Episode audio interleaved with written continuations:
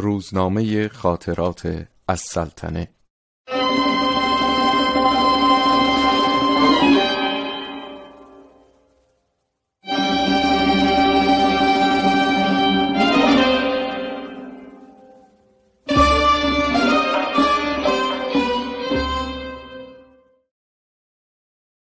صبح خانه جناب آقا رفتم. خواب بودن ندیدم. از آنجا خانه والده رفتم.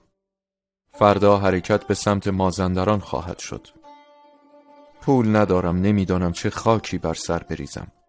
امروز هر حمال زاده و تونتاب زاده هزار تومان دو هزار تومان ماهیانه مداخل می کند من که پدرم سالی صد هزار تومان خرج سفر داشت باید اینطور مفلس باشم. حکمن از بیورزگی خودم است. الحمدلله مال ندارم علم دارم که آن هم برای امه جان خوب است. بعضی کارها راجع به سفر را صورت دادم. بعد خدمت شاه شرفیاب شدم. داشتند پنجول ببریخان را که در واقعه حرمخانه رنجور شده میمالیدند. شکر خدا حالی داشتند. بنده را که دیدند به فارسی و فرانسه به قدری التفات فرمودند که از حال بیرون شدم.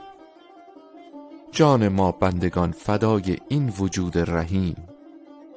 بعد به ببریخان فرمودند به فلانی اظهار تفقد کن. ابدا به روی مبارک نیاورد. نمی‌دانم این گربه با من چه پدر کشتگی دارد. میترسم عاقبت بنده را از چشم قبله عالم بیاندازد که آن وقت هرچه افعی در کاخ نیاوران و سلطنت آباده است به جان مخلص میافتد. نمی‌دانم این صفت حسادت چرا انقدر میان رجال ما شیوع دارد. جز ذات باری تعالی پناهی ندارم. خدا به خیر بگذراند. منزل من اجالتا منزل دلاک مخصوص است. شب حکیم طولوزان از سفر مراجعت نمود.